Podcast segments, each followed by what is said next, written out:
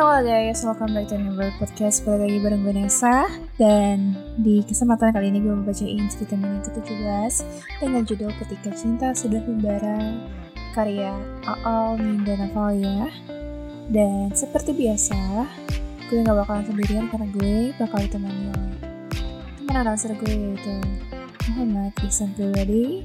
So take your time. I'll listen to this story. Check this out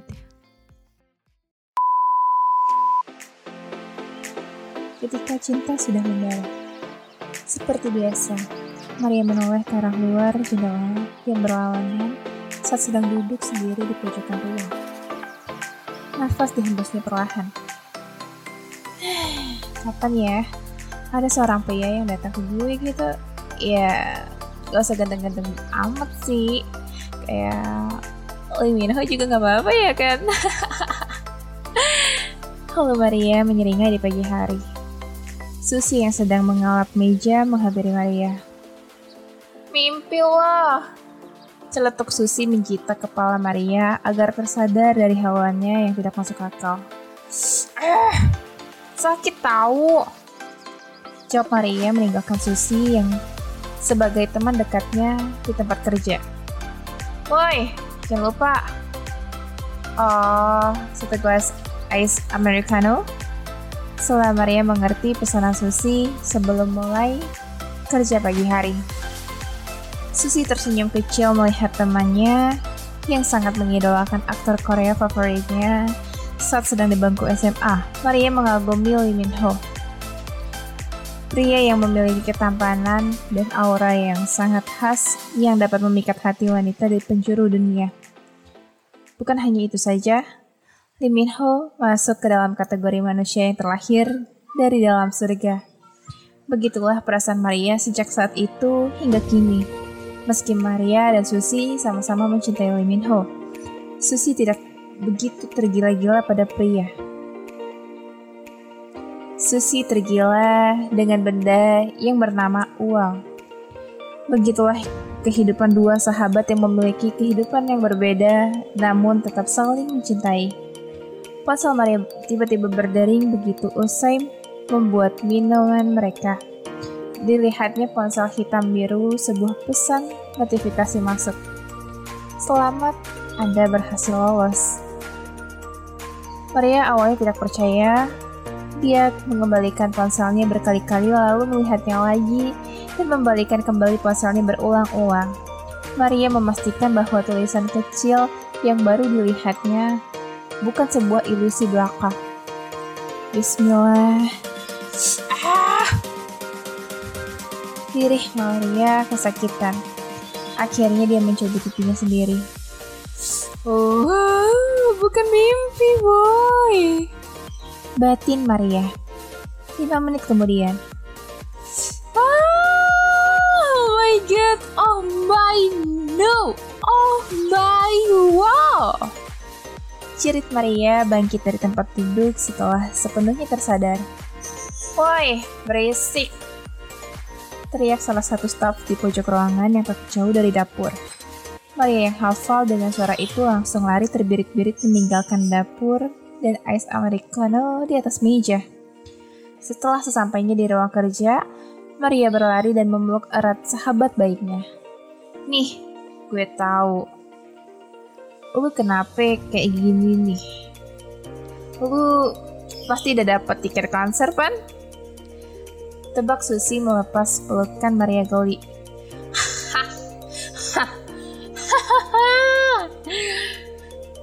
Cengor Maria memberi jigong. Uh, bau PA. Lu abis makan pete kan? Lu mau tahu kagak? Kagak? Iya, serius. Susi mendongak ke arah Maria penasaran ingin tahu. Sini sini. Gue lolos babak final untuk tur ke Korea. Apa? Serius loh? Gak bohong. Bohong congor lo tambah maju ya. Celetuk Susi menyumpahi. Lu kalau ngomong suka lemes, mentang-mentang buat gue monyong. Pokoknya, gue gak sabar lagi ketemu sama calon suami.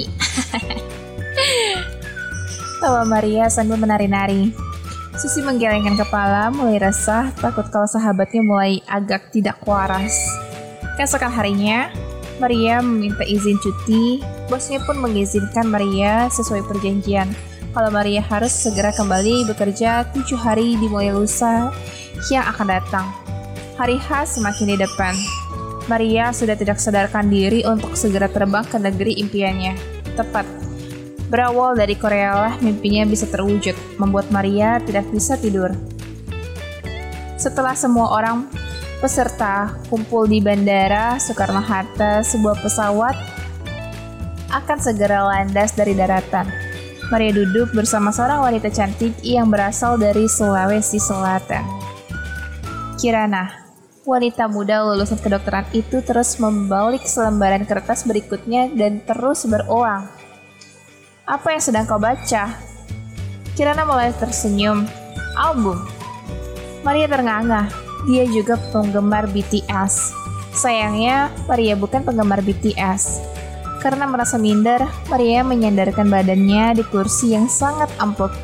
Gadis ini berpikir bagaimana caranya agar dapat bertemu dengan calon suami begitu sampai di bandara Incheon.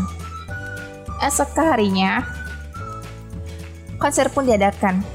Bukan konser, melainkan meet and greet. Karena Maria bukan VIP, duduk di paling ujung sebelah kiri. Matanya terus mengamati di antara satu juta manusia yang ikut hadir dari berbagai belahan dunia.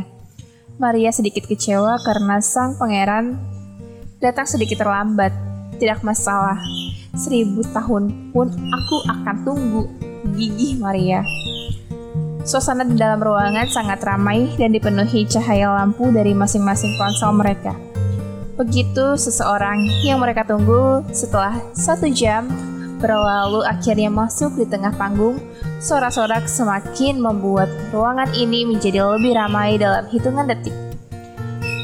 OMG! Gak nyangka gue! Getar Maria menggigit jari. Wajah halu gadis ini menjadi kenyataan.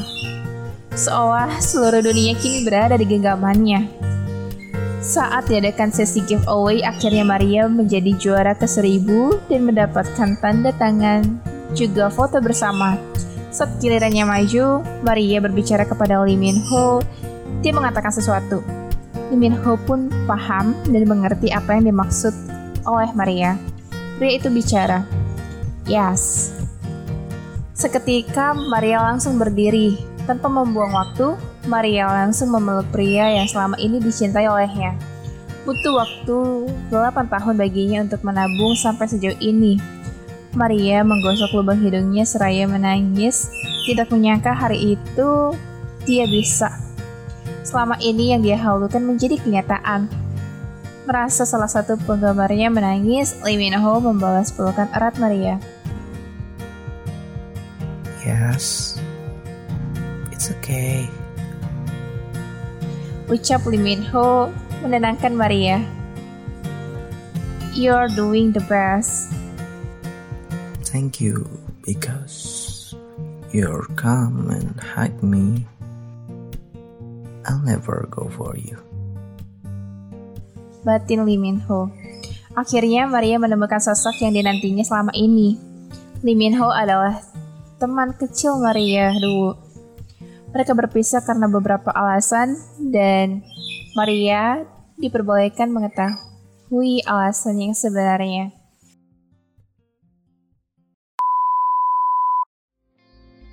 Oke, okay, teman-teman itu tadi cerita dari Aal Indah Novalia.